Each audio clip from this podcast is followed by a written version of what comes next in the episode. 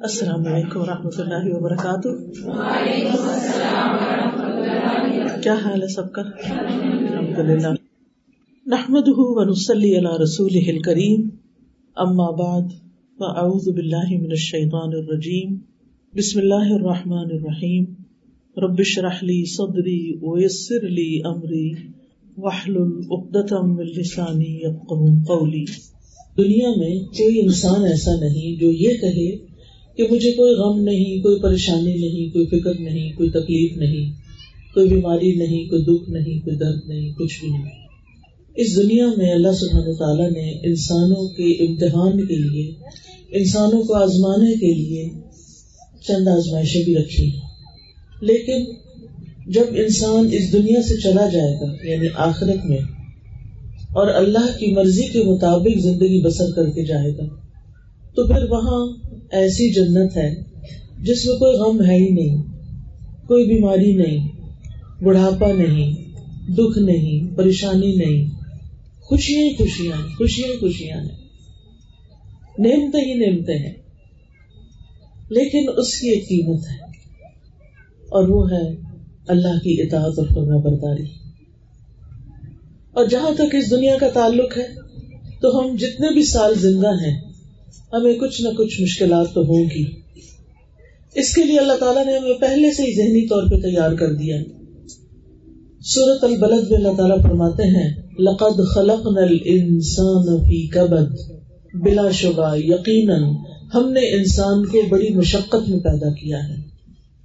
یعنی اس سے مراد وہ سختیاں، وہ تکلیفیں اور مشقتیں ہیں جو انسان دنیا کے اندر برداشت کرتا ہے۔ اور پھر وہ تکلیفیں بھی جو برزخ یا قبر کے اندر برداشت کرے گا۔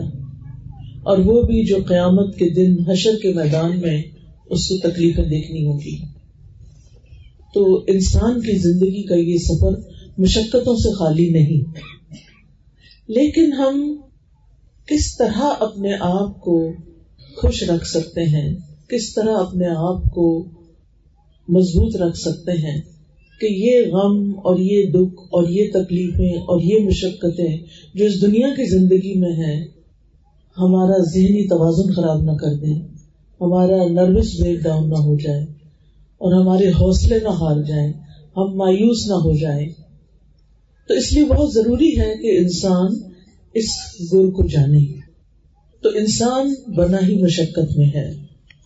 دنیا اور آخرت دونوں میں امن اور سلامتی اور خوشی تو بس جنت میں ہے۔ دنیا کی زندگی مومن کے لیے قید خانہ ہے۔ جیسے قید خانے میں یا جیل میں کوئی انسان خوش نہیں ہو سکتا۔ لیکن اگر انسان کے دل کے اندر ایک سکون اور اطمینان ہے، تو پھر جیل خانہ بھی کچھ نہیں کہتا۔ امام ابن تیمیہ تھے، ان کو کئی بار جیل کی اور قید خانے کی مشقتیں جھیلنی پڑی۔ لیکن وہ کہتے تھے کہ میرا دشمن میرا کچھ نہیں بگاڑ سکتے۔ اس لیے کہ جنتی فی صدری، میری جنت میرے سینے کے اندر ہے، میرے دل کے اندر ہے۔ جس دل کے اندر اطمینان ہوتا ہے، جس دل کے اندر سکون ہوتا ہے، جس دل کے اندر خوشی ہوتی ہے، اس کو پھر پرواہ نہیں ہوتی کہ وہ کسی جھونپڑی میں ہے یا کسی محل میں ہے۔ اس کے لیے بہت سی مشکلات پھر آسان ہو جاتی ہیں۔ لیکن جب یہ کہا جاتا ہے کہ مومن کے لیے دنیا قید خانہ ہے، تو اس لیے کہ اس کا کمپیرزن آخرت کی جنت سے کیا جاتا ہے۔ یعنی جنت کے مقابلے میں دنیا میں اگر کوئی انتہائی خوشیوں کے ساتھ بھی رہتا ہے اور ہر طرح کی نعمتوں میں بھی رہتا ہے، وہ بھی ایسا ہی ہے جیسے قید خانے میں رہ رہا ہو۔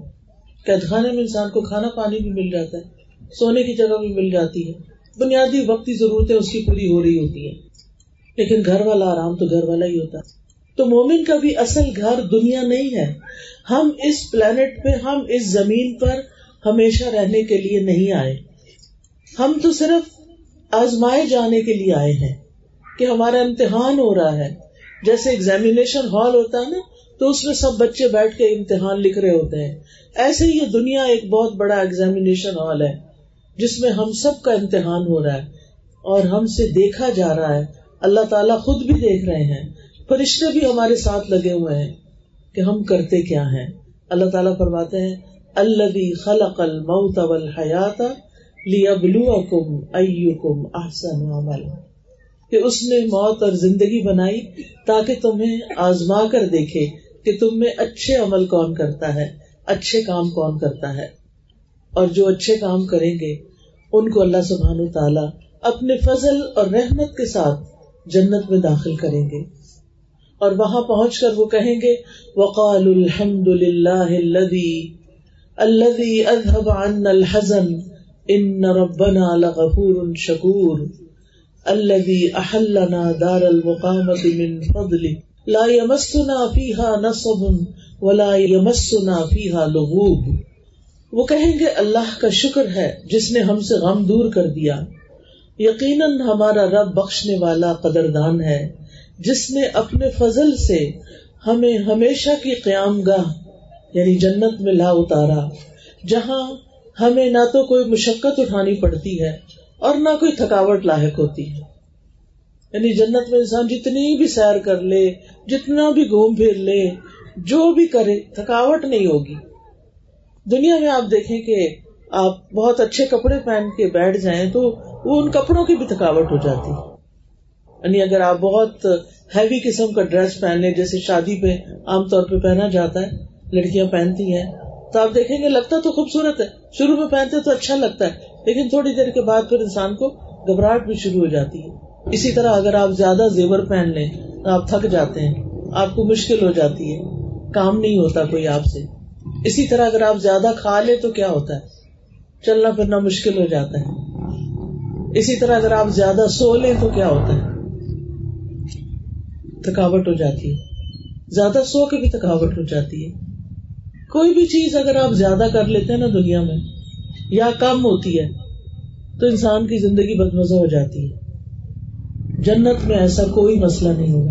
آپ جتنا چاہیں کھائیں، سارا دن بھی کھائیں، تو آپ کو کوئی تھکاوٹ نہیں ہوگی۔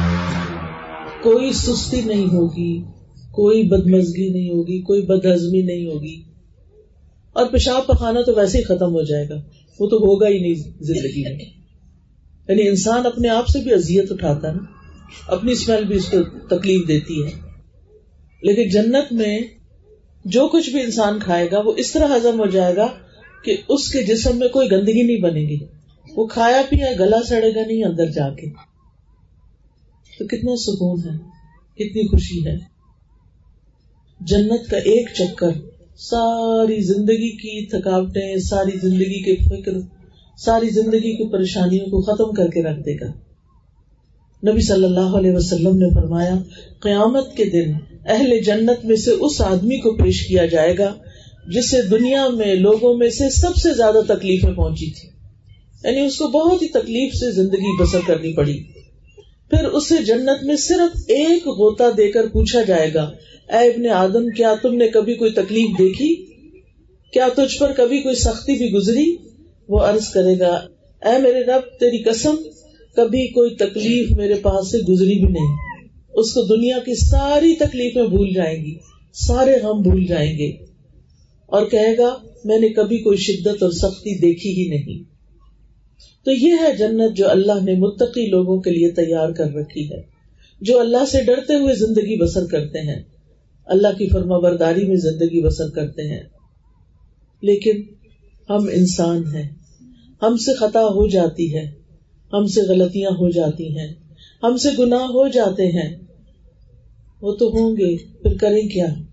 مایوس نہیں ہونا۔ فوراً اللہ سبحان تعالی کی طرف رجوع کرنا ہے۔ فوراً توبہ استغفار کرنی ہے۔ بڑے بڑے نیک لوگوں سے بھی لفزش ہو جاتی ہے۔ کیونکہ انسان ہے نا، آپ کو معلوم ہے قرآن مجید میں حضرت یونس علیہ السلام کا قصہ آتا ہے۔ وہ اللہ سبحان تعالیٰ کے ایک بڑے بزرگ پیغمبر تھے۔ ان کی قوم نے ان کو اتنا ستایا کہ وہ اللہ کا حکم آنے سے پہلے ان کو چھوڑ کے چلے گئے۔ چلتے گئے چلتے گئے، آگے سمندر آ گیا۔ تو کہنے لگے کہ میں اس قوم کے ساتھ اب نہیں رہ سکتا۔ یہ بڑی نافرمان قوم ہے۔ میں ان کو چھوڑ کے جا رہا ہوں۔ تو وہ سمندر میں انہوں نے ایک کشتی دیکھی تو اس کشتی میں سوار ہو گئے۔ تو کشتی چلی تھوڑی دیر تو ڈوبنے لگی۔ اب کرا ڈالا گیا کہ کسی ایک بندے کو کشتی سے باہر پھینکیں گے تو تب کشتی چل سکتی ہے، ورنہ سارے ڈوب جائیں گے۔ وہ کرا حضرت یونس کے نام نکلا، پھر ڈالا گیا، پھر انہیں کا نام نکلا۔ آخر سب نے مل کے حضرت یونس کو، جو اللہ کے نبی تھے سمندر میں پھینک دیا۔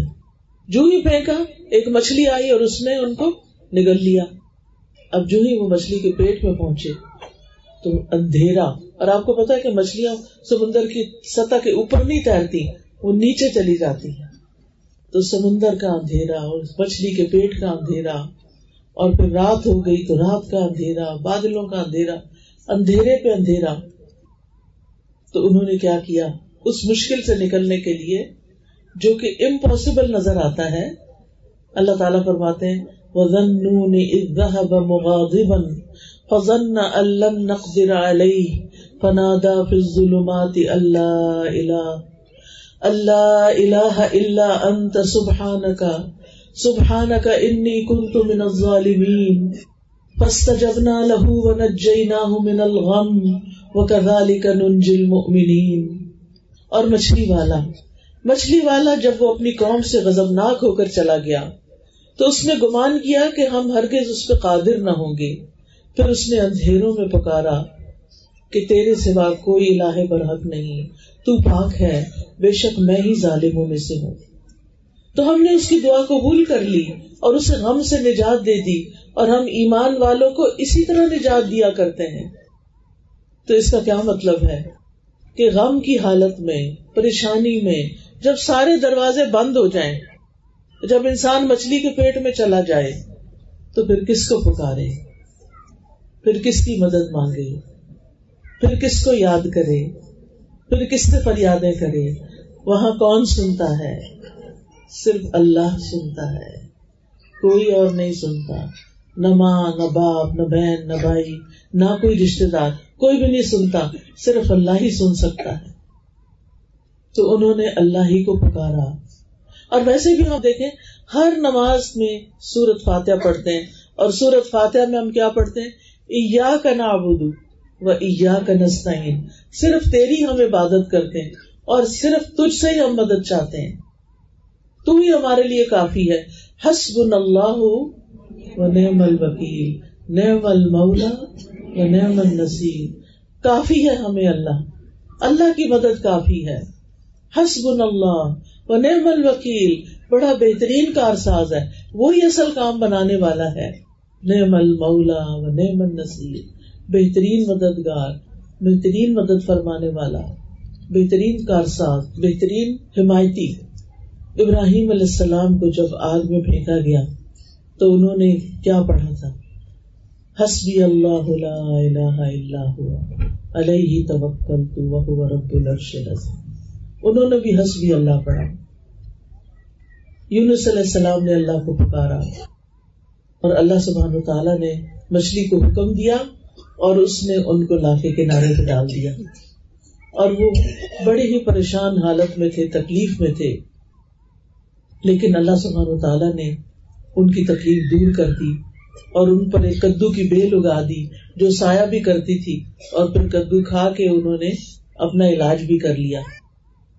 اور پھر واپس اپنی قوم کی طرف گئے تو قوم بھی توبہ کر چکی تھی۔ اور یہاں پر اللہ سبحانہ تعالیٰ فرماتے ہیں کہ فس تجب نہ لہو و من الغم۔ ہم نے اس کی دعا قبول کر لی اور ہم نے اسے غم سے نجات دی۔ تو اس سے یہ پتا چلتا ہے کہ جب ہم آیت کریمہ پڑھتے ہیں، لا الہ الا انت، سبحانک انی کنت من الظالمین۔ اللہ کے سوا کوئی عبادت کے لائق نہیں اے اللہ تو پاک ہے، میں یقیناً ظالموں میں سے، قصور میرا اپنا ہے، گناہ میرے اپنے ہیں، غلطیاں میری ہیں۔ جب انسان اپنی غلطی کا اعتراف کرتا ہے، تو اللہ تعالیٰ اس سے بڑا خوش ہوتا ہے۔ کیونکہ شیطان نے تکبر کیا تھا۔ ابا، انکار کیا وسط برا اور تکبر کیا۔ وہ کانا من الکافرین، اور وہ کافروں میں سے ہو گیا۔ تو جب انسان اللہ کے حکم سے انکار کرتا ہے اور تکبر کرتا ہے کہ میں بڑی چیز ہوں اور اللہ کا حکم نہیں مانتا، تو پھر اللہ تعالیٰ کی ناراضگی آتی ہے۔ شیطان انسان کا دشمن ہے، شیطان انسان کے پیچھے لگا رہتا ہے اور وہ اس کے دل میں طرح طرح کے خیالات ڈالتا ہے بس اسے ڈالتا ہے اور کبھی کبھی اس کو ایسی باتیں سجاتا ہے، اللہ نے تمہارے لیے کیا کیا؟ تمہاری تو کوئی دعائی قبول نہیں ہوتی کوئی فائدہ نہیں اللہ تعالیٰ کو پکارنے کا۔ جاؤ کسی اور کے پاس۔ لیکن ہم دیکھتے ہیں کہ کس طرح اللہ سبحانہ تعالیٰ نے اس دعا کی بدولت یونس علیہ السلام کو معاف فرما دیا اور یونس علیہ السلام کو غم سے نجات دی اور ساتھ ہی خوشخبری دی کہ اور سارے مومنوں کو بھی ہم ایسے نجات دیتے ہیں۔ یعنی مطلب کیا تھا کہ اگر کوئی شخص کسی تکلیف اور غم اور مصیبت کے وقت یہ دعا پڑتا ہے تو اللہ تعالیٰ اس کی تکلیف کو دور کر دیتے ہیں۔ آئے تو کریمہ پڑھے سنائے مجھے؟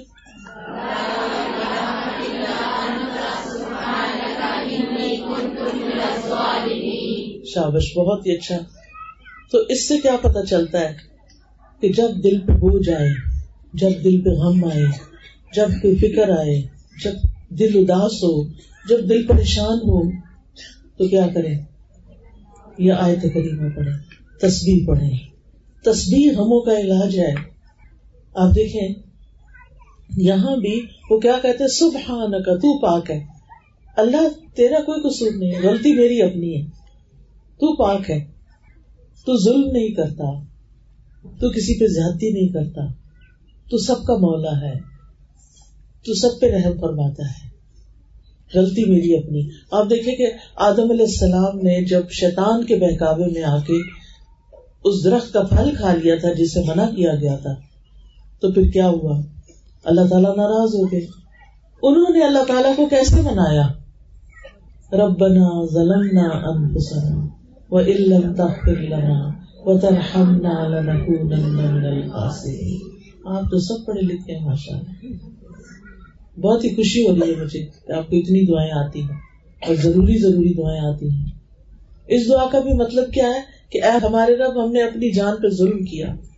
اگر تو نہیں بخشے گا تو رحم نہیں فرمائے گا، ہمارا تو بڑا نقصان ہو جائے گا۔ تو اپنی غلطی مان لینا، اپنے گناہوں پہ توبہ کر لینا، اپنے کسی قصور کو یاد کر کے رو دینا، یہ اللہ تعالی کی رحمت لاتا ہے۔ اور دعائیں جلدی قبول ہوتی اچھا ہمارا عام طور پر رواج یہ ہے کہ جب کوئی تکلیف آتی ہے تو ہم لوگوں کو کہتے ہیں، مجھے پڑھ کے دے دو۔ اچھا وہ جب پڑھتے ہیں تو وہ کہتے ہیں، انی کن تو میرا ظالمی وہ تو اپنے قصوروں کی معافی مانگ رہے ہیں۔ آپ کو کیا دیں گے وہ؟ انہوں نے یہ تو نہیں کہا کہ یہ لڑکی جس نے مجھے کہا ہے، یہ بڑی ظالم ہے۔ نہیں، وہ تو نہیں کہہ سکتے۔ تو ہر انسان کو خود اپنے لیے پڑھنا چاہیے۔ ٹھیک ہے نا؟ زیادہ سے زیادہ۔ اور اس میں کوئی شرط نہیں ہے کہ ضرور سوا لاکھ ہی پڑھے آپ چاہیں تو دو لاکھ پڑھ لیں۔ کسی نے منع نہیں کیا۔ چار لاکھ پڑھ لیں۔ یا آپ چاہیں تو جتنی دفعہ آپ سے پڑھا جاتا پڑھ لیں۔ لیکن اصل چیز کیا ہے کہ آپ کے اندر ایک تاثیر ہونی چاہیے۔ پڑھتے وقت آپ کا دل رونا چاہیے۔ اللہ میری سے غلطی ہو گئی ہے۔ اس وجہ سے میری شامت آئی ہے۔ آپ مجھے معاف کر دیں۔ تو اپنی غلطیوں کا اعتراف جو ہے، یہ انسان کی سرشت میں ہے۔ شیطان نہیں مانتا اپنی غلطی۔ اور جو انسان اپنی غلطی نہ مانے، وہ شیطان کا بھائی ہے۔ ٹھیک ہے نا؟ اب ہمیں دوسروں کو تو ہم نہیں منوا سکتے، لیکن ہم اپنی اپنی فکر تو کر سکتے ہیں نا۔ اپنی مشکلات سے تو نکلنے کے لیے یہ وظیفہ کر سکتے ہیں۔ اور کرتے رہنا چاہیے۔ تو اس آیت سے یہ بات پتہ چلتی ہے کہ تسبیح کرنا، لا الہ الا اللہ پڑھنا، اس میں دو چیزیں پڑھی انہوں نے۔ لا الہ الا انت۔ دوسرے لفظوں میں ہم کہتے ہیں، لا الہ الا اللہ۔ اس لیے غم کا علاج لا الہ الا اللہ میں اللہ کے سوا کوئی عبادت کے لائق جب کبھی دل بوجھل ہو، کثرت سے پڑھے، لا الہ الا اللہ، لا الہ الا اللہ، لا الہ الا اللہ۔ آپ دیکھیں گے تھوڑی دیر کے بعد آپ کا دل ہلکا ہونے لگے۔ دوسرا ہے سبحان کا تو پاک ہے۔ تو اس میں ہم کیسے پڑھ سکتے؟ سبحان اللہ سبحان اللہ سبحان اللہ۔ ایک دفعہ سبحان اللہ کہنے سے زمین اور آسمان کے بیچ کی فضا بھر جاتی ہے۔ اتنا بڑا کلمہ ہے یہ۔ ایک دفعہ الحمد للہ کہنے سے میزان بھر جاتا ہے۔ اتنے وزنی ہے یہ کلمات۔ اللہ کا ذکر بہت بڑی چیز ہے۔ معمولی چیز نہیں ہے۔ بلا ذکر اللہ اکبر اس لیے ہمیں کثرت سے اللہ کو پکارنا چاہیے۔ اور جو اللہ کو پکارتا رہتا ہے اللہ بکر اللہ خبردار۔ اللہ کے ذکر سے دلوں کو اطمینان آ جاتا ہے۔ لیکن ہم اکثر یہ بھول جاتے ہیں۔ ہم بھول جاتے ہیں کہ اللہ کے ذکر میں اطمینان ہے، اللہ کے ذکر میں سکون ہے۔ تو اللہ سبحانہ تعالیٰ کو ہر حال میں یاد کرتے رہے اور تصویر پڑھتے رہے اور لا الہ الا اللہ توحید کا اقرار کرتے رہے۔ اس دعا کے بارے میں نبی صلی اللہ علیہ وسلم نے فرمایا، یونس علیہ السلام ذنون کی دعا، جب وہ مچھلی کے پیٹ میں تھے یعنی لا الہ الا انت سبحانک انی کنت من الظالمین، جب بھی کوئی مسلمان کسی معاملے میں ان الفاظ کے ساتھ اپنے رب سے دعا کرے، اس کی دعا ضرور قبول ہوگی۔ یعنی اگر آپ کی کوئی اور دعائیں بھی ہیں، کوئی حاجتیں ہیں، تو یہ تصویر پڑھ کے ایک دفعہ پڑھے، دو دفعہ پڑھے، تین دفعہ، پانچ دفعہ، جتنا آپ کے پاس ٹائم ہے، یا دعا مانگنے سے پہلے آپ پڑھ لیں اور پھر اپنی دعا کریں۔ بچوں کے ایگزامز ہیں یا کوئی جاب کا مسئلہ ہے، یا کاروبار کا مسئلہ ہے، یا کوئی بیمار ہے، یا کوئی دکھی ہے، پریشان ہے، تو آپ کیا کریں؟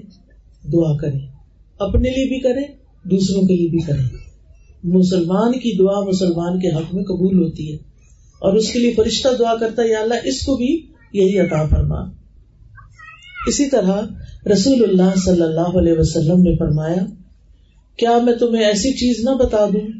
کہ جب تم میں سے کسی آدمی کو کوئی رنج و علم ہو، دنیا کی آزمائشوں میں سے کوئی آزمائش آ جائے اور وہ اس دعا کو پڑھے تو اس کی تکلیف دور ہو جائے گی۔ تو آپ سے کہا گیا، کیوں نہیں؟ آپ نے فرمایا، وہ مچھلی والے کی دعا ہے۔ لا الہ الا انت سبحان کا انی کنت من الظالمین۔ اس دعا کو دعائے کرب کہا جاتا ہے یعنی کرب و بلا کے وقت یہ دعا پڑھی جائے۔ اس دعا میں نا چار چیزوں کو وسیلہ بنایا گیا ہے۔ ایک توحید کو، ایک تصویر کو کہ اللہ ہر ایب سے پاک ہے، اور پھر اپنی عبادت کے اقرار کو اور اپنی غلطیوں کے اعتراف کو۔ یہ چار چیزیں ہیں خاص اس دعا کے اندر، جس کی وجہ سے دعا کی قبولیت ہوتی ہے۔ جب انسان لا الہ الا اللہ کہتا ہے، توحید کا اقرار کرتا ہے، تو اس کا مطلب یہ ہوتا ہے کہ یا اللہ میں کچھ نہیں۔ میرے ہاتھ میں کچھ نہیں۔ انسانوں کے پاس کچھ نہیں۔ اصل میں تو تیرا نام ہے۔ اصل میں تو سب کچھ کرنے والا تو شفا تو دیتا ہے۔ دکھی لوگوں کے دکھ دور تو فرماتا ہے۔ بھوکوں کو تو کھلاتا ہے۔ یعنی سب کچھ تو ہی کرتا ہے۔ زمین آسمان کا نظام تو ہی چلاتا ہے۔ ہر چیز تیرے اختیار میں ہے، تیرے قبضے قدرت میں ہے۔ تو جب ہم یہ اقرار کرتے ہیں تو پھر اس کے نتیجے میں اللہ تعالیٰ ہم سے راضی ہوتا ہے۔ کیونکہ اللہ تعالیٰ سب سے بڑا ہے اور اللہ تعالیٰ کو یہ پسند ہے کہ بندے اس کی بڑائی کا اظہار کریں۔ پھر اللہ تعالیٰ ہر عیب اور ہر نقص سے پاک ہے۔ اور جب ہم یہ یقین کر لیتے ہیں نا تو پھر ہمارے دل میں اللہ تعالیٰ کے لیے بدگمانی نہیں آتی۔ پھر بندہ اللہ سے ناراض نہیں ہوتا۔ کئی لوگوں کو دیکھا گیا ہے، اگر ان کا مسئلہ حل نہ ہوتا، نماز ہی چھوڑ دیتے ہیں۔ توبہ توبہ۔ اس سے توبہ کرنی چاہیے۔ کبھی بھی اللہ تعالیٰ کے ساتھ ضد نہیں لگانی چاہیے۔ کیا کوئی اللہ سے جیت سکتا ہے؟ کوئی اللہ کو ہرا سکتا ہے؟ ہرگز بھی نہیں۔ کبھی بھی نہیں ہو سکتا۔ اس لیے اپنی غلطیوں کو دیکھنا چاہیے۔ اللہ تعالیٰ سے بدگمان نہیں ہونا چاہیے۔ بعض اوقات ایسا ہوتا ہے کہ ہماری زندگی میں کوئی ایسی چیز آ جاتی ہے جو ہمیں بڑی ناپسند ہوتی ہے۔ مثلاً کسی لڑکی کی شادی کسی ایسی جگہ ہو گئی کہ اس کے سسرال اس کو پسند نہیں ہے، کسی کو اپنا شوہر پسند نہیں، کسی کے لیے کوئی اور مشکل کھڑی ہو گئی۔ ایسی چیزیں زندگی میں ہوتی رہتی ہیں پھر انسان کہتے ہیں میں کیا کروں؟ کس طرح اس مسئلے سے نکلوں؟ کیا کروں؟ کیسے کروں؟ لیکن جب وہ یہ دیکھتا ہے کہ اللہ تعالیٰ فرماتے ہیں قرآن مجید میں اصا ان تک رہ شعی ان وہ اللہ خیرن کثیرا۔ ہو سکتا ہے ایک چیز تمہیں سخت ناپسند ہو اور اللہ تعالیٰ اس میں بہت بڑی خیر ڈال دے۔ بعض اوقات آپ کی ٹرانسفر کسی اور شہر میں ہو جاتی ہے۔ آپ کا کاروبار کہیں اور ہوتا ہے، آپ کو اپنے دوست، ماں باپ، بہن بھائی چھوڑنے پڑتے ہیں۔ یہ سارے دکھ کے وقت ہوتے ہیں۔ لیکن پھر آپ کیا سوچتے ہیں؟ اس میں بھی کوئی خیر ہوگی۔ اس کے پیچھے بھی کوئی حکمت ہوگی۔ اللہ تعالیٰ میرے حق میں کبھی بھی برا نہیں کرتا۔ اللہ تعالیٰ بڑا ہی مہربان ہے۔ یا اس میں کوئی خیر ہوگی۔ کوئی فائدہ ہوگا۔ اور بعض صلف صالحین کہتے ہیں کہ ایک میرا فیصلہ ہوتا ہے اور ایک اللہ کا فیصلہ ہوتا ہے۔ نافذ تو اللہ کا فیصلہ ہوتا ہے۔ جب وہ اللہ کا فیصلہ نافذ ہو جاتا ہے اور وہ میری مرضی کے خلاف بھی ہوتا ہے تب بھی میں خوش ہوتا ہوں۔ میں کہتا ہوں، میرا رب مجھ سے زیادہ جانتا ہے۔ میرے حق میں کیا بہتر تھا؟ اس کو زیادہ پتا۔ ہے مثلاً آپ کو بیٹے کی بڑی خواہش ہے اور بیٹی پیدا ہو جاتی کتنا دکھ لگ جاتا ہے لوگوں کو۔ بعض لوگ تو بیٹی دیکھتے بھی نہیں ہے عید ہی کو جا کے دے دیتے ہیں یا مار ڈالتے ہیں، یا پھینک دیتے ہیں۔ ایسے بھی واقعات ملتے ہیں۔ یا بیوی کو گھر سے نکال دیتے ہیں۔ حالانکہ اس میں بیوی کا کوئی قصور نہیں۔ وہ تو اللہ کا فیصلہ ہے نا۔ جس کو چاہے بیٹے دے، جس کو چاہے بیٹیاں دے، جس کو چاہے دونوں دے، جس کو چاہے کچھ بھی نہ دے۔ یہ تو اللہ کا فیصلہ ہے۔ یہ تو اس کو پتا ہے کہ کس کے ساتھ کیسا معاملہ کرنا ہے۔ بندے کا کام کیا ہے کہ اللہ کے فیصلوں پہ راضی ہو جائے۔ یہ سوچ کے کہ اللہ زیادہ علم والا ہے۔ اللہ کی حکمت زیادہ ہے۔ اگر مجھے نہیں پتا تو یہ میری اپنی عقل کا قصور ہے کیونکہ میری عقل چھوٹی ہے۔ اللہ نے پتا نہیں اس بیٹی سے کیا کام لینا ہے۔ مجھے خود اپنا واقعہ یاد ہے کہ جب میں پی ایچ ڈی کرنے کے لیے گلاسگو گئی تو مجھے نہیں پتا تھا کہ میں تیسری بیٹی ایکسپیکٹ کر رہی ہوں۔ اب یہ تھا کہ پڑھائی بہت سخت تھی اور پاکستان کا سسٹم ذرا ریلیکس ہوتا ہے، وہاں کا سسٹم بھی بڑا مختلف تھا۔ اور پڑھنے میں مجھے ہر چیز نئی، کھانا نیا، رہن سہن نیا یعنی پاکستان اور یو کے کا بہت بڑا فرق ہے۔ اچھا اب کیا کروں؟ اور اوپر سے کچھ کھایا نہ جائے، جو کھاؤں باہر نکل آئے۔ اچھا جس کو پتا چلے وہ ایک ہی مشورہ دے، تم اس کو ابارٹ کر دو ختم کر دو، ختم کر دو۔ تم کیسے پڑھو گی؟ یہ تو تم کیسے سنبھالو گی؟ پتہ نہیں کیسے کیسے خوف دلائے۔ میں نے ایک ہی ٹھانی ہوئی تھی۔ میں نے کہا، یہ اللہ کا فیصلہ ہے۔ میں کسی جان کو نہیں لے سکتی۔ مجھے جینے کا حق ہے، اس بچے کو بھی جینے کا حق ہے۔ مجھے حق نہیں کہ میں اس بچے کو مار ڈالوں۔ چاہے ابتدائی دنوں میں کیوں نہ ہو، کیونکہ بہت ارلی اسٹیج پہ دل دھڑکنا شروع ہو جاتا ہے۔ لائف شروع ہو جاتی ہے۔ روح تو بعد میں آتی ہے، لیکن اس سے پہلے بھی جو گروتھ ہو رہی ہوتی ہے، وہ لونگ چیزیں ہوتی ہیں جو گرو کرتی ہیں نا۔ وہ ڈیڈ تھوڑی ہوتی ہے چیز۔ جو مردہ چیز ہوتی ہے، وہ تو بڑھتی نہیں، وہ تو ادھر ہی رک جاتی ہے۔ وہ تو ختم ہو جاتی، گر جاتی ہے خود ہی۔ لیکن جو زندہ ہوتی ہے، اس کو تو نہیں آپ مار سکتے۔ خیر، میں نے تو اللہ کا فیصلہ سمجھ کے قبول کر لیا۔ اللہ نے بیٹی دی، اللہ نے سنبھالنے کی توفیق دی۔ اللہ نے سارے انتظام کر دیے۔ اور الحمد للہ آج وہی بیٹی میری آنکھوں کی ٹنڈک ہے کہ کوئی قرآن پڑھاتی ہے۔ تو میں سوچتی ہوں، کبھی کبھی میں کام اٹھتی ہوں کہ اگر میں کسی وقت بھی کمزور پڑھ کے لوگوں کی باتوں میں آ کے اور مشوروں میں آ کے میں یہ فیصلہ کر لیتی، تو آج مجھے یہ خوشی تو نصیب نہ ہوتی۔ تو بعض اوقات چار بچے نا، پانچواں انوانٹیڈ نہیں چاہیے تھا، نہیں چاہیے۔ کیوں ہو گیا، کیوں ہو؟ بس ضد لگائی گئی ختم ہو جائے، رو رہے ہیں، دو رہے ہیں، کچھ نہ کچھ کھا پی رہے ہیں تاکہ خود ہی ابارٹ ہو جائے۔ نہیں۔ اللہ نے فیصلہ کیا نا، آپ کو دینا چاہتا ہے اللہ۔ بس لے لیں۔ کسی جان کو نہ مانے بہت بڑی پکڑ۔ لیکن ہمارے یہاں عام طور پہ ہم بچے ستاتے ہیں۔ بالکل ستاتے ہیں، اس میں کوئی شک ہی نہیں۔ لیکن آپ کو پتا ماں بننا کتنا بڑا اجر کا کام ہے۔ کتنا بڑا اجر کا کام ہے۔ ایک ایک لمحہ جو وہ اس کے ساتھ گزارتی ہے۔ اگر ماں کے پاؤں تلے جنت ہے، تو خود ماں کے لیے جنت نہیں ہوگی پھر۔ اگر وہ اللہ تعالیٰ کی عبادت کرتی ہے، اللہ کو مانتی ہے اور اچھے کام کرتی ہے، حتیٰ کہ اگر ایک بچہ فوت ہو جاتا ہے، تو وہ بھی ماں کے لیے سفارشی بنے گا اور وہ ماں کو جنت میں لے جا کے چھوڑے گا۔ تو یہ بچے کو معمولی چیز تھوڑی ہے۔ ٹھیک ہے، تکلیف ہے، لیکن ان نوال یسرا۔ آپ دیکھیں، اگر آپ کے پاس بچے نہیں ہیں اور آپ بازار سے گڑیا خرید کے لے آتے ہیں، ٹوائے خرید کے لے آتے ہیں، بھالو خرید کے لے آتے ہیں، جو آپ نے دیکھا ہوگا کہ بہت فیشن چل پڑا ہے نا، بچوں کو اسٹف ٹوائے دینے کا۔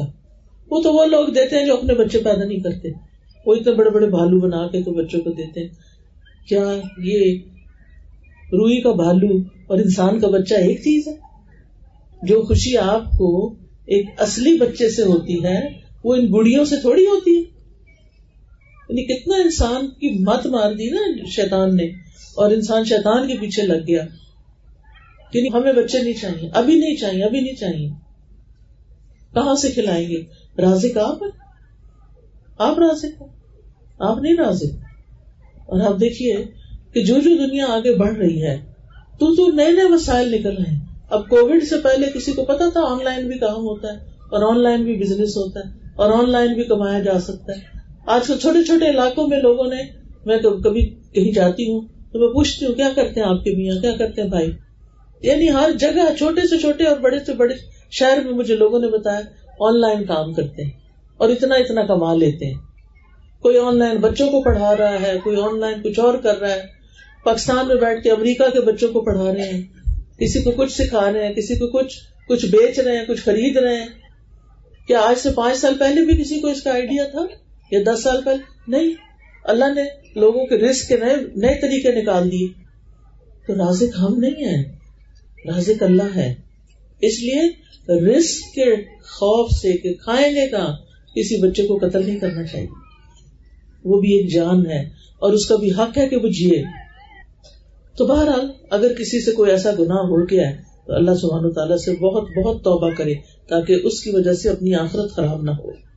تو یاد رکھیے اگر کوئی تکلیف آ جاتی ہے اور غم لگ جاتا ہے، تو غمگین رہنا کوئی نیکی کا کام نہیں ہے۔ یہ یاد رکھے اگر کوئی شخص یہ کہتا نا اچھا کوئی بات نہیں، غم ہے تو ٹھیک ہے۔ بس اب غم لگ گیا ہے، اب اب ایسے ہی ٹھیک ہے، ایسے ہی زندگی گزرے گی۔ نہیں نہیں نہیں۔ غم سے باہر نکلنا ہے۔ امام ابن قیم کہتے ہیں، جان لیں، غم راستے کی رکاوٹوں میں سے ہے۔ یعنی اللہ کی طرف جو رستہ جاتا ہے نا، اس میں یہ رکاوٹ ڈال دیتا ہے۔ بندے کے اندر ہمت نہیں رہتی عبادت کی، بندے کے اندر شوق نہیں رہتا عبادت کا۔ وہ کہتے ہیں، یہ ایمان کے مراتب اور مقامات میں سے نہیں ہے، اور نہ ہی اللہ کے رستے پہ چلنے والوں کی منزل ہے یہ۔ غمگین اور دکھی ہونا۔ یہی وجہ ہے کہ اللہ نے کسی ایک جگہ پر بھی غم کرنے کا حکم نہیں دیا۔ بلکہ کیا کہا ہے؟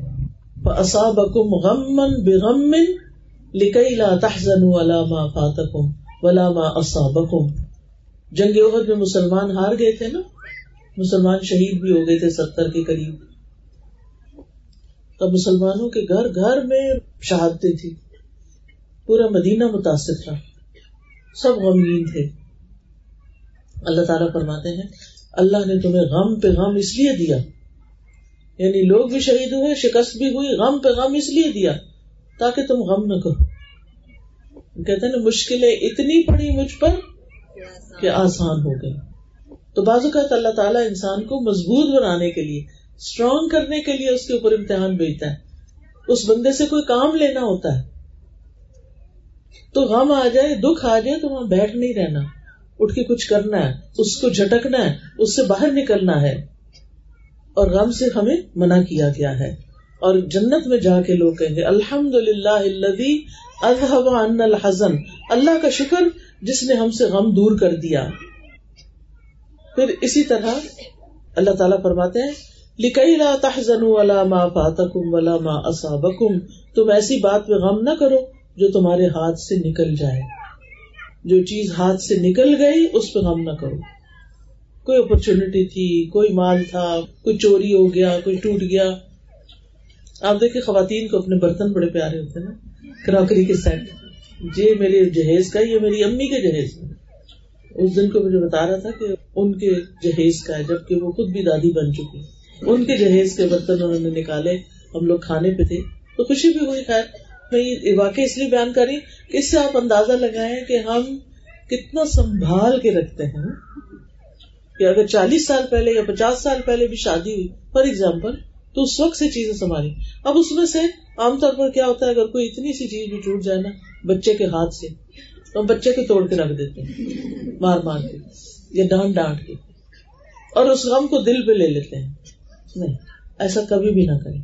آپ کا بچہ اس برتن سے زیادہ قیمتی ہے۔ بس تکلیف تو سخت ہوتی ہے، لیکن اس کو صبر سے کنٹرول سے برداشت کرنا پی جانا ہے۔ پڑھ کے بات ختم۔ کیونکہ اگر آپ اب کہیں کہ کیوں تم نے یہاں رکھا، کیوں ٹوٹا، کیسے ہو گیا، ویسے ہو گیا، کیا وہ نکل آ کے واپس بن جائے؟ نہیں، کچھ بھی نہیں ہوگا۔ لیکن آپ کو بچہ کانفیڈینس لوز کر جائے گا۔ اس کا ماں سے اعتبار ٹوٹ جائے گا۔ وہ کہے گا، میری ماں تو برتنوں کو مجھ سے زیادہ چاہتی ہے۔ میں نہیں پیارا، برتن زیادہ پیارے۔ پھر بچوں کے اندر نا ماؤں کے خلاف ایک نفرت آنے لگتی ہے۔ ان کے اتنا لیلا پڑھو۔ اور آئندہ دھیان رکھنا کہ جس طریقے سے ٹوٹا نہیں، غلطی دوبارہ نہ ہو۔ انسان اپنی غلطیوں سے سیکھتا ہے۔ غلطیاں سیکھنے کے لیے ہوتی ہیں، نہ کہ ان کے اوپر بیٹھ جانے سے۔ اسی طرح آپ دیکھیں کہ ام موسا کو جب حکم ہوا کہ موسا علیہ السلام کو وہ لپیٹ باندھ کے کیا کریں کاسکٹ میں ڈالیں، ٹوکری میں ڈالیں اور اس کو دریا کی نظر کر دیں۔ انہوں نے ایسے ہی کیا۔ تو اللہ تعالیٰ نے ان کی طرف الہام کیا کہ اس بچے کو دودھ پلاتی رہو۔ پھر جب تجھے اس کے قتل کا خوف ہو، تو اسے دریا میں ڈال دینا اور نہ ڈرنا، نہ غم کرنا۔ منع کیا، غم نہیں کرنا۔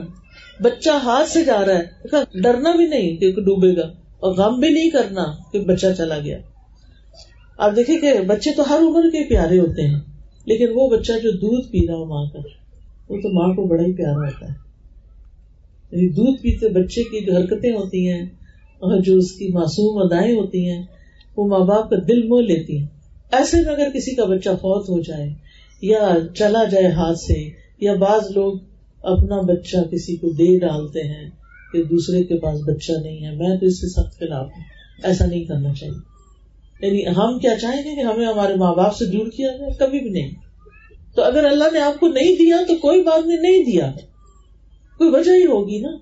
تو اب آپ اس چیز کے پیچھے نہ پڑے کہ کسی کا بچہ پیدا ہو اور آپ وہ بچہ اس ماں سے لے لیں۔ وہ نہ اپنی ماں کا دودھ پیے، نہ اپنی ماں کے سینے کو لگے۔ وہ جو خوشبو سونگتا رہا، اتنا عرصہ اب اس خوشبو سے ماں کی محروم کر دیا جائے۔ تو ایسا نہیں کرنا چاہیے۔ کل کسی نے مجھے بڑی حیرت انگیز ایک بات سنائی۔ تو سوچ رہی تھی کہ یہ محبت بھی کیا چیز ہوتی ہے، یہ لگاؤ بھی کیا چیز ہوتا ہے، اور یہ محسن کا احسان ماننا بھی کیا چیز ہوتی کہتی کہ میرے بچے نے مرغا پالا ہوا ہے۔ جب چھوٹا سا بچہ تھا، چک تھا، اس کو پالا، کھلایا، پلایا۔ عمر بڑا ہو گیا۔ کہتی کہ جب میرا بچہ اسکول جاتا ہے، صبح سات بجے اس کو جانا ہوتا ہے۔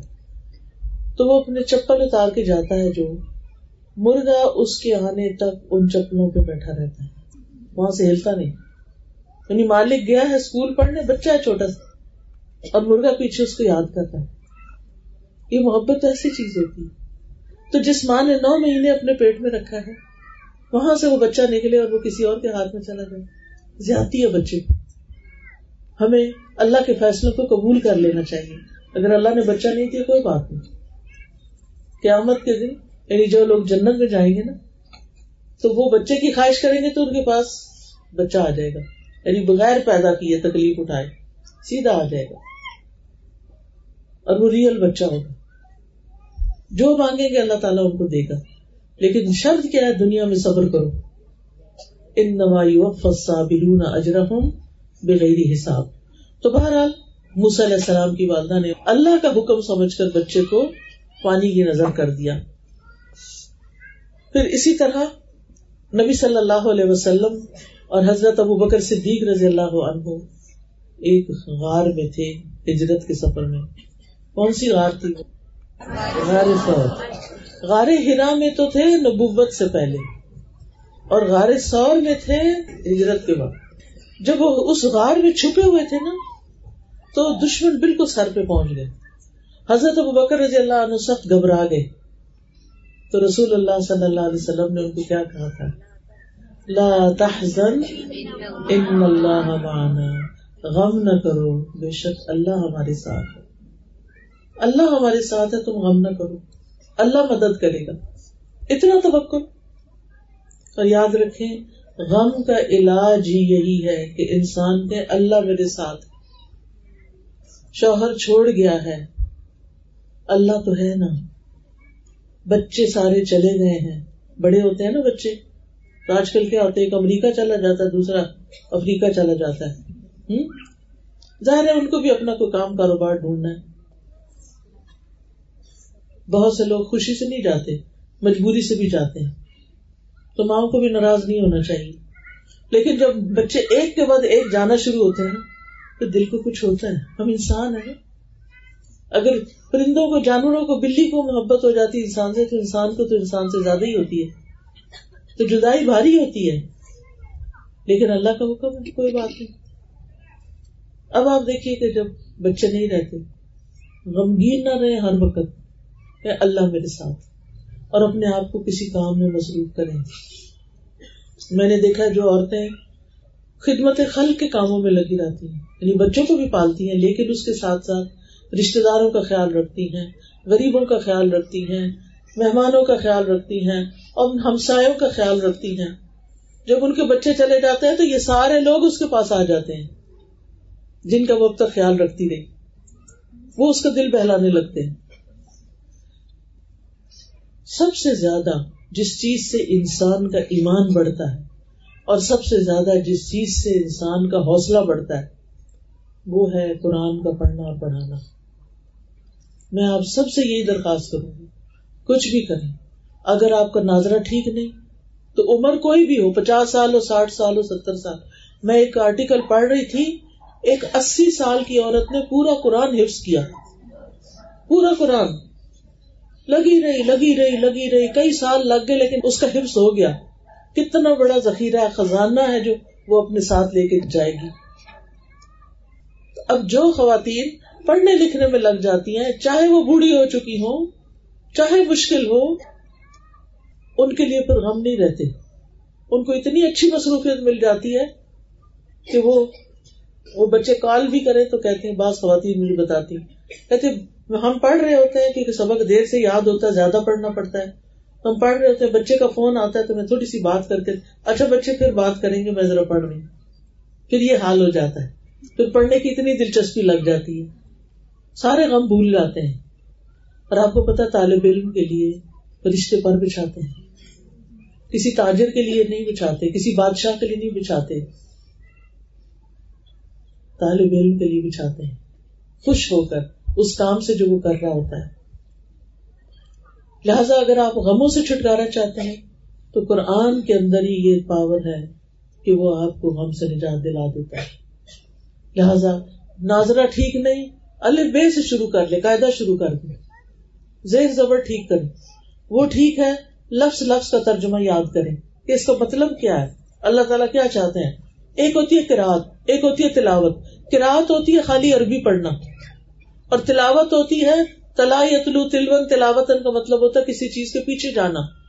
یعنی جو الفاظ ہیں، ان کا مطلب جاننا، ان پر عمل کرنا، ان کی پیروی کرنا یعنی جو حکم ملا وہ کرتے جانا۔ یہ کتاب ہدایت ہے۔ قیامت کے دن اس کے مطابق پرکھا جائے گا بندوں کو۔ جنت جاننا کا فیصلہ اس کے مطابق ہوگا، یہ فیصلہ کرے گی کتاب، کہ کس کو کہاں جانا چاہیے۔ تو ہمیں خود پتا ہونا چاہیے کہ ہم کیا صحیح کرتے ہیں اور کیا صحیح نہیں کرتے۔ تو اس کے لیے الحمد للہ آج شہر میں بہت ساری بچیاں قرآن پڑھ کے آئی ہوئی ہیں اور کلاسز بھی لے رہی ہیں۔ اور بھی اللہ تعالیٰ ان کو توفیق دے اور ان کو بہترین جزا دے کہ جو دوسروں کی خدمت میں لگی ہوئی ہے تو میں سمجھتی ہوں کہ ہم میں سے ہر شخص جو اس مجلس میں موجود ہے اسے اپنے ساتھ تہیا کر لینا چاہیے کہ میں نے مرنے سے پہلے اللہ کی باتیں ضرور سمجھنی ہے کہ اللہ تعالیٰ نے یہ جو کتاب میرے پاس بھیجی اور چودہ سو سال سے اس میں کوئی تبدیلی نہیں ہوئی، یہ کیا کہتی ہے یہ کیا بتاتی ایک حرف پر دس نیکیاں کوئی اور کام بتائے مجھے ایسا کہ وہ کرنے پہ دس نیکیاں اکٹھی مل جائے حرف اتنا چھوٹا کام، حرف جتنا۔ الف، لام، میم، تین حرف ہے تیس نیکیاں۔ تو جو شخص پورا سپارہ پڑ جائے، جو شخص پورا قرآن حفظ کر جائے، پھر اس کی کتنی نیکیاں، اس کے درجے کتنے، وہ کہاں پہنچے گا؟ اور اگر ہم نے یہ کام نہیں کیا، اللہ کے کلام کو نہیں پکڑا، تو پھر ابن کئیم کہتے ہیں، چار چیزیں جسم کو برباد کرتی ہیں، پریشانی، غم، بھوک اور بیداری یعنی صحیح نیند نہ لینا۔ وہ کہتے ہیں، پریشانی اور غم انسان کے ارادے کو کمزور کر دیتا ہے۔ زندگی میں کچھ کرنا چاہتا نہیں کر سکتا۔ دل میں کمزوری پیدا کر دیتے ہیں۔ بندے اور اس کے کاموں میں محنت کرنے کے درمیان رکاوٹ بن جاتے ہیں۔ جو کام اس کے لیے مفید ہوتے ہیں، وہ کرنے نہیں دیتے یعنی غم۔ اور پھر غم انسان کی علم کے رستے میں بھی رکاوٹ بن جاتے ہیں۔ ابراہیم بن ادم کہتے ہیں، غم دو طرح کے ہوتے ہیں۔ ایک غم تمہارے حق میں ہے، ایک غم تمہارے خلاف ہے۔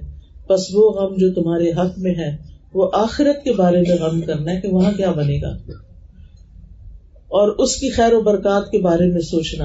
اور وہ غم جو تمہارے خلاف ہے، وہ دنیا اور دنیا کی زینت کے بارے میں غم کرنا۔ دنیا کے کھونے کے بارے میں غم کرنا۔ تو انبیاء جو تھے، ان کو آخرت کا غم ہوتا تھا۔ صحابہ کرام کو آخرت کی فکر ہوتی تھی کہ ہماری قبر میں کیا ہوگا ہمارے ساتھ۔ حسن بصری کا حال یہ ہوتا کہ جب ان سے کوئی ملاقات ہوتی، ایسے لگتا کہ جیسے ان پہ کوئی مصیبت آئی ہوئی ہے۔ اور فکر ان کو کس چیز کی ہوتی؟ کہ آخرت میں کیا ہوگا؟ مرنے کے بعد کیا ہوگا؟ اسی طرح اگر ان سے کوئی نماز کھو جائے، تو ان کو غم لگ جاتا۔ وہ ایک دوسرے سے افسوس کرتے جیسے کوئی فوت ہو گیا۔ یہ نماز فوت ہوتی ہے۔ لیکن آج آپ دیکھیں کہ ایک کے بعد ایک نماز چھوڑ دیتے ہیں لوگ اور ان کو کوئی پریشانی نہیں ہوتی۔ اس لیے نماز کو پکا کر لینا چاہیے۔ جو لوگ فجر کی نماز نہیں پڑھتے، خاص طور پر ان کے لیے نبی صلی اللہ علیہ وسلم کو خواب میں ان کی سزا دکھائی گئی کہ ایک شخص لیٹا ہوا اور ایک شخص کے ہاتھ میں پتھر ہے، وہ کھڑا ہے۔ وہ کھڑا شخص، لیٹے ہوئے شخص یعنی جو نماز کے وقت سویا رہتا ہے، اس کے سر پہ پتھر مارتا ہے۔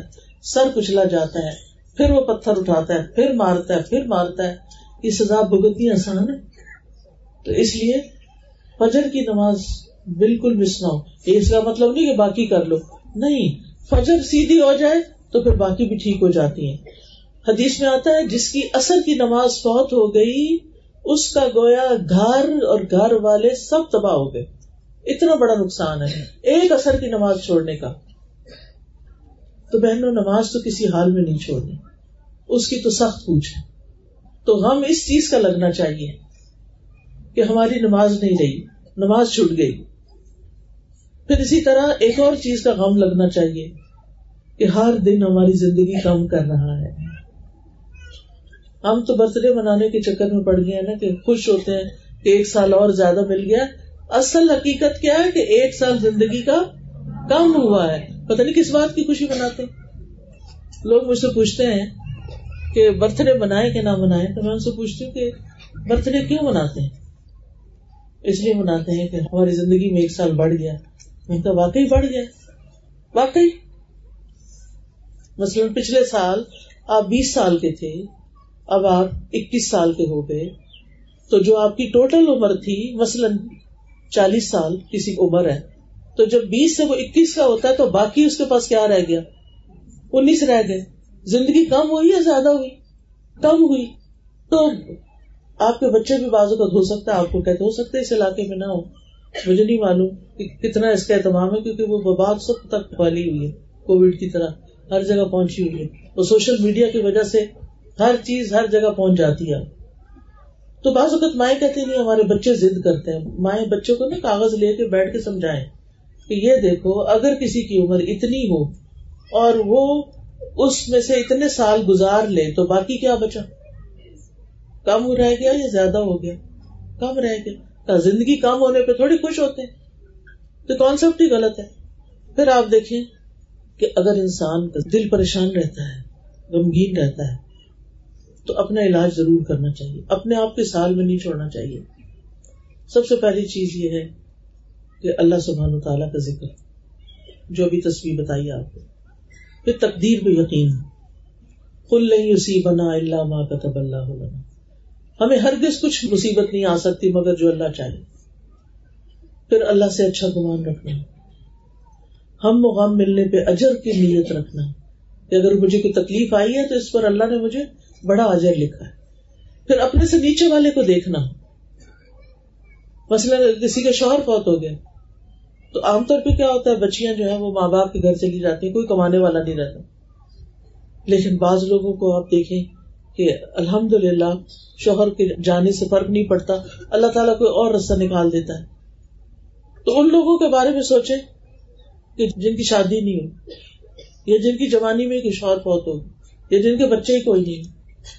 آج وہ اٹک میں ایک درس تھا تو خاتون اپنے بارے میں بتانے لگی، نہ ان کی ماں ہے، نہ باپ ہے، نہ بھائی ہے، نہ اولاد ہے، دو بیوہ بہنیں بات یہ ہے کہ ایسے بھی لوگ ہوتے ہیں، جن کا کوئی بھی نہیں، اللہ کے سوا۔ اور بہنیں بھی بیوہ، وہ آپ کی کیا مدد کر سکتی تو اللہ ہے نا، جس کی زندگی میں اللہ ہے نا، ادھر اس کی زندگی میں کمی نہیں ہونی چاہیے۔ جب بھی کوئی چیز جائے تو آپ کہیں اللہ ہے نا، میرے لیے اللہ کافی ہے۔ میرا اللہ میرے ساتھ ہے۔ میرا اللہ میری مدد کرے گا۔ تو انشاءاللہ آپ دیکھیں گے کہ واقعی اللہ مدد کرے گا۔ پھر انبیاء کی زندگی کے بارے میں پڑھیں کہ ان کی زندگی میں کیسی کیسی تکلیفیں تھیں۔ پھر اللہ کی ہدایت کی پیروی کریں، قرآن پڑھنا شروع کر دیں، تسبیحات پڑھیں، نماز سے مدد حاصل کریں۔ کیونکہ نماز چھوڑنے والے سے اللہ کی مدد ختم ہو جاتی ہے۔ پھر صدقہ خیرات کیا کریں، کیونکہ صدقے سے بلائیں ٹلتی ہیں۔ دین پر استقامت اختیار کریں۔ ہر طرح کے حالات میں اللہ سے راضی رہیں۔ کاش کا لفظ نہ بولا کریں۔ لوگوں کی خدمت شروع کر دیں اور کثرت سے دعائیں کریں۔ خود بھی، اپنے بچوں کو بھی سکھائیں اور یا حیو یا قیوم برحمت کا استغیث پڑا کریں۔ اللہ رحمت کا ارجو، فلا تکلنی لا نفسی، طرفت عین، لا الہ الا انت۔ چلے ہم دعا کر لیتے سبحان اللہ والحمد للہ ولا الہ الا اللہ، واللہ اکبر۔ ولا حول ولا قوة الا باللہ العلی العظیم اللہم صلی علی محمد وعلى آل محمد كما صليت على إبراهيم وعلى آل إبراهيم إنك حميد مجيد. اللهم بارك على محمد وعلى آل محمد كما باركت على إبراهيم وعلى آل إبراهيم إنك حميد مجيد. ربنا آتنا في الدنيا حسنة وفي الآخرة حسنة وقنا عذاب النار. ربنا لا تزغ قلوبنا بعد إذ هديتنا وهب لنا من لدنك رحمة إنك أنت الوهاب. ربنا هب لنا من أزواجنا وذرياتنا قرة أعين واجعلنا للمتقين إماما. یا اللہ، جو کچھ ہم نے پڑھا سنا ہے ہمیں اس پر عمل کی توفیق دے۔ تو ہم سب سے اس کو قبول کر لے۔ اللہ ہم سب کا یہاں آنا بیٹھنا سننا اللہ اس کو اپنی رضا کے لیے قبول کر لے۔ یا رب العالمین تو ہمارے والدین پر اپنی رحمت نازل فرما۔ رب الرحم کما رب یا اللہ ہمارے بچوں پر اپنی رحمت فرما۔ ان کو نیک ہدایت عطا فرما۔ انہیں ہمارا فرما بردار بنا، ان کو سچا پکا ایمان عطا فرما۔ یا رب العالمین، تو جتنی بھی بہنیں آئی ہیں، ان بہنوں کی جتنی بھی دعائیں ہیں، ان کے دلوں میں جو تمنا ہیں، اللہ ان کو پورا فرما۔ ان کی تکلیفیں دور فرما، ان کے دکھ دور فرما، ان کی پریشانیاں دور فرما۔ یا رب العالمین، جن بچیوں کی تکمیل ہوئی ہے، انہوں نے قرآن پاک پڑھنے میں جو محنت کی ہے اللہ تعالیٰ اس کو قبول فرما اور انہیں اپنے کام کے لیے چن لے اور ان سے اپنے دین کی بہترین خدمت لے اور ان میں سے ہر بچی کم از کم دس لوگوں کو قرآن پڑھائے۔ یا رب العالمین، تو ہم سب کو اپنی رضا سے نواز۔ ہمارے دلوں میں ایک دوسرے کی خیر خائی پیدا فرما دے ہمارے گھروں میں سکون پیدا فرما دے یا اللہ، جنہوں نے اس مجلس کا اہتمام کیا ہے انہیں اس کی بہترین جزائے خیر عطا فرما۔ ان کی حسنات میں لکھ لے۔ جنہوں نے یہ انتظام کیا ہے اور اس کام کے لیے اتنی محنت کی ہے۔ یار اب ان کی اس محنت کو قبول کر لیں اور انہیں اس کا دنیا اور آخرت میں بدلا ادا کرنا ربنا تقبل منا انك انت السميع العليم وتب علينا انك انت التواب الرحيم وصلى الله تعالى على خير خلقه محمد وعلى اله واصحابه واهل بيته اجمعين برحمتك يا ارحم الراحمين سبحانك اللهم وبحمدك اشد اللہ اللہ انت استغفرك واتوب الیک السلام علیکم ورحمۃ اللہ وبرکاتہ